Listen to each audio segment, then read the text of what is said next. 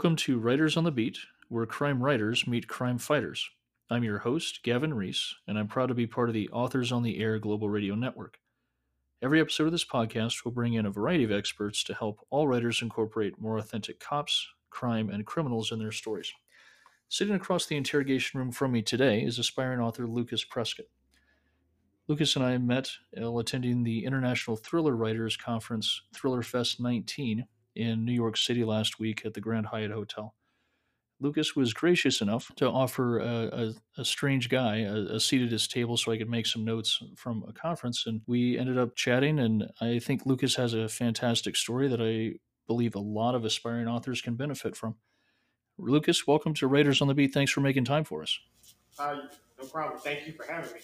When you and I sat down, I owe you a tremendous, tremendous debt of gratitude because how do you how do you well, figure? because when when we sat down and we were talking, it, it probably wasn't all that big a deal to you, but it totally made my day. When when we sat down and, and you were telling me your story and, and asked if I was a writer and I'd mentioned, you know, I'm mostly a retired cop and I also write the thriller series and you immediately asked me if I had a podcast, and you are the first person to recognize me because of this podcast. And I owe you a tremendous debt of gratitude for totally making my day and telling me that what I'm doing here is worthwhile and helping a couple folks out. Wow, thank you.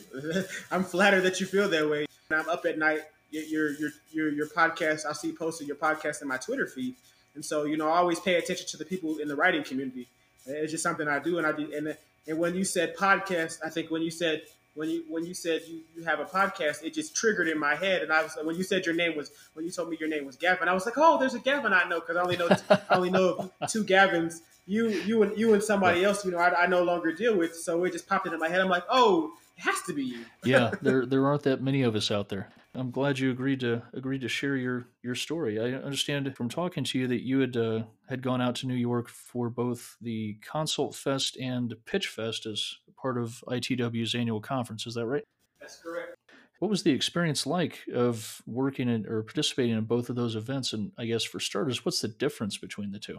The difference, Pitch Fest, is where you you pay for you, you pay a fee to join our pitch fest and you you're able to pitch to a variety of authors, I mean not authors, a variety of different literary agents and a few editors from a few of the major uh, publishing uh, companies and a few small ones as well, which is great because a lot of editors do not take uh, submissions online. So it's kind of like yes. a, a, a, shortcut to be able to see top quality agents and can talk to them, whereas otherwise you might not. And that goes on for about three hours. And Consult Fest is where you pay to have uh, a few of your pages or your query letter and synopsis uh, critiqued by agents or editors, depending on uh, the person who puts the, the Consult Fest together. They usually randomly select like who you who you see, but every now okay. and again, if you if you want, you can possibly request. If you're if you request like let's say the conference in July, so if you requested like May or early June, they'll probably work with you on who you can see if you have someone in mind. Now, what's the story that you were there to pitch and to get uh, consulted on? Okay, I wrote a story. Well, it's the first book in a series. It's a, a suspense series, and it's called "Run If You Have Roommates Like This." And what would you like readers to to know about this series, and what inspired you to start writing it? Uh, what inspired me to write it was because I was just trying to find my niche in the world. You know, everybody's trying to find what we're good at, you know, our place. And so I always had people tell me that I should be writing, whether it be teachers at school or nurses at the doctor's office, or just people out in passing. So I, at first I didn't, I didn't think too much of it, but I just kept hearing the whole suggestion all the time. So I finally just, you know, one day my girlfriend, we had broke up, well, she broke up with me, and I I just, I, a former roommate had left me high and dry. So I was at a friend's house and I just used his laptop and I just said, you know what, I'm going to write my first chapter today.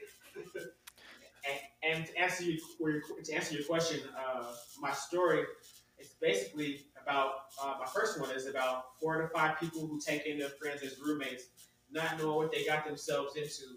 Uh, the fifth person moves from St. Paul to Tacoma, Washington, uh, for freshly failed engagement, and all seems to be going fine until he runs into his 59 year old nymphomaniac neighbor who's not taking no for an answer. That's going to have a pretty diverse audience there, I think. Yes, and, and that was intended. You know, the more the more I wrote some of the characters, I, I realized they were they were they were intended to be that way, and some of them were, were meant to be ambiguous. To be like, I didn't want to just have one character just you know be one way. I wanted to be like, oh, you know, if you're from this demographic, you might be related. From that demographic, you might be able to relate. I think when when you and I had met, I think was uh, partway through Consult Fest, right? Yep. And when uh, when I sat down, you know, you being a, a very kind and gracious person, uh, struck up a conversation pretty quickly. And I really, uh, really appreciated hearing your story. If you're willing to to share your experience at the Consult Fest, at least that first part of it. Okay, the first part. Oh wow, um, I was assigned to Marlene Stringer, and actually I had asked to be assigned to her just because I had this this gut instinct feeling that I should ask to be assigned to her. I wasn't expecting to get you know get the assignment, but I was blessed you know to have that. So I met Marlene, and prior to meeting her, she has I had received an email saying that she wanted some extra pages of my novel. She wanted my synopsis, and so I was just I was just on cloud nine walking in there, just super happy, you know. So with her and I met. Although I'm not the right fit for the genre that she wants to represent, um, she did give Marlene did give valuable feedback on where I was going wrong in my query letter and my synopsis. And I and I felt like that really that really hit the majority of the feedback really hit home and it felt like it was working. I almost was signed last year, but it just wasn't the right fit. It, it opened the door for me to learn that when you have an agent author relationship, it needs to be in sync. It needs to be, you know, both parties need to be on the same page. And if both parties are not on the same page, then it's going to be short lived, if it even lives at all. Yeah, and the, the thing about our, our conversation at, at that moment out in front of the elevators that, that really struck me that you're very likely going to end up finding success with this book was when you told me that while the book wasn't right for her to represent at this time, she said she wanted an autographed copy when it did get published. Oh, yes, correct. I forgot about that. Yes, Marlene Marlene said that she wanted an autographed copy when it's published and like she even went out of her way during Pitch Fest to say hi to me. Like she was just saying hi. And she was like, "Hey, hi, Lucas." She was very energetic, and that actually meant a lot to me because you know my agent experiences up until Pitch Fest has been kind of a lot, a lot of, lot more missed than hit. The typical writer experience, right, is that we get dozens, if not hundreds, of, of rejections, and all the all the query rejections that I've gotten are all just basic form letters. You know, uh, sorry, great for appreciate the submission but we're not interested or you know it doesn't fit our current model at this time but there's never anything personal you know and i think the the comment the interaction that you got to have is invaluable from i think a, a writer's perspective to get that kind of feedback but also that you know it's not just you know a solid no that was unbelievably encouraging to me that you're really going to end up being successful with this I want to add on to that and say when I went to Pitch Fest, of course, you're not going to have, not you per se, but just in general, an author's not going to have success with every agent at Pitch Fest. If so, God bless you. But um, what's, what, what stood out to me from my experiences was that I, I had at least four to five where you could tell the energy was there, the connection was there. You know, I, I, I pitched my story to a few agents. Two stood out to where one agent was so happy, like and joy, she just she she spilled her water because she couldn't stop laughing. Which I'm not laughing at her. We're all human. We make mistakes. yes. You know? And and and the second agent, um, she was so happy she almost spit out her water that she just couldn't stop laughing. And both of those agents requested uh, a large portion of my manuscript. Oh, that's fantastic. Have you already gotten feedback from them on the on the uh, the manuscript? what I did get was the agent who who spilled her water. She messaged me this morning. Yes. Yeah, it was early this morning, and she said, "You know, I love your thank you note because when I got home, I sent her a thank you note because I didn't want her to feel bad about spilling water. You know, it's all good. We're all, you know, mistakes happen, and I sent her a thank you note, and she said, "You know, I, I really like your thank you note. You know, I'm going to get back to you soon." Oh, that's fantastic.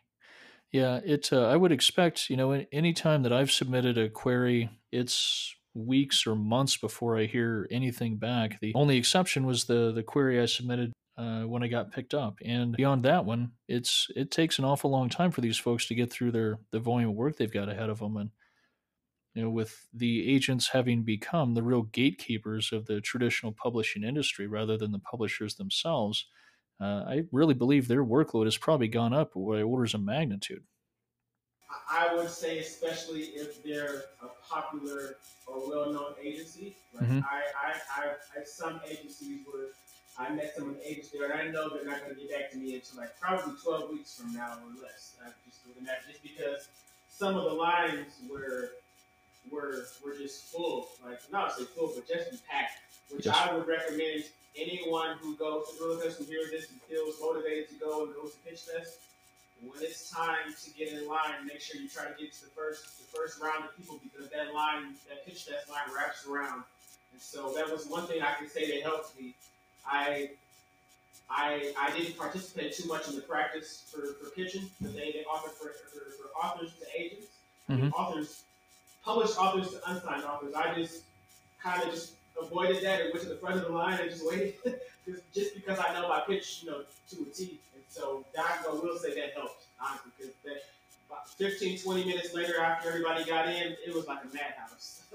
Wow. So between the the two, if you were going to go back next year, would and you could not go to both, would you choose Consult Fest or Pitch Fest?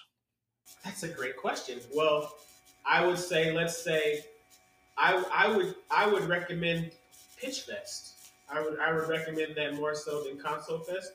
That's slightly more, just because you that's where an author will have the chance to to meet a lot of agents you might see online or hear about, but never see them in person until you go go to Pitch Fest. And not just those, but editors you probably won't be able to talk to otherwise. So I feel like that's a once in a lifetime chance. And what was the the feedback like that you got at uh, at Consult Fest? I know we spoke a little bit about that. Um, I, I, as I recall, I think you must have just walked out not too long before we talked, as you were still holding the the manuscript with some notes on it, and I think still digesting a lot of that. Did you end up taking a lot of that feedback into account? Did it all of it resonate with you, or just some parts? For me, it was about 85% out of 100 that resonated with me. Wow. But I talked to other authors, and they, depending on who they saw, it was subjective to them. And like where where it was some that were like they felt the same amount or more or less, a little bit less resonated. But there was some people I talked to who had a consult fest that nothing resonated. So I think it's just I don't want to say luck of the draw, but who you who you get and who you connect with. Now, of the the eighty five percent of the these presumed changes that you, you may be making to the to the manuscript, how long do you think it's going to be before you have that back and ready and totally complete and ready for submission again? I was on it immediately. I I was I got I got back last last weekend, Mhm. so I jumped on it. I even jumped on it at the at the conference at Fest. I, I maybe I shouldn't have did this, but it, it was messing with me to where after after the consult fest appointment, I sat down in elevators and just got to work. No, that's fantastic. I, I really appreciated the energy that you had and the I guess the overall acceptance you had of the the process and also the criticism that a lot of that is going to end up, you know, going into the book, making the book better and therefore obviously more marketable for you and for the agents and the publishers and hopefully more welcoming to the public. At this point, would you recommend aspiring authors in your position to make sure that they're booking their reservations, registrations rather, for Thriller Fest 20 next year? I most definitely would. What I would say to any unpublished author or any author trying to get you know get published through a publishing company, I would say um, register immediately. Make sure you're you know get maybe work on getting your, your novel in the best shape it can be up until Thriller Fest. Uh, definitely, definitely, I, I would highly recommend. I've been to other conferences in the past, and I felt like this was this was a conference that was professional. You could tell a lot of conferences I've been to, it feels like it's competition, but it Mm. felt like a lot of authors were supportive of each other. You know, that was one thing I could say too. While I was in Pitch Fest, I some of the lines were long during the second and third hours. So at that point, I got to meet other authors, and I got to see other authors pitching, and I was I was so happy for them because I heard some of their stories, and you could just see their their their journey. And I just you know it just it just felt good to see authors supporting other authors because I've never seen that before. Yeah, that was one of the most unique things. This was also my first Thriller Fest, and I was incredibly amazed at how generous everyone was there with their time, uh, how willing they were to share their expertise, to answer questions, to to really share what their experience, good and bad, has been, you know, moving their way up the mountain and trying to help drag all the rest of us along. I'm incredibly grateful for the opportunity to have gone, and I'm already making plans for next year. I think uh, I think it's a fantastic organization that really wants authors to be successful and to, to put their best foot forward. I, agree with that. I feel like one of my goals, one of my author goals, is when I go back to Thriller Fest, I want to be an established author, and I would like to be on one of their panels. What uh, what panels do you see yourself being involved in? What are the topics you think you could help other people out with?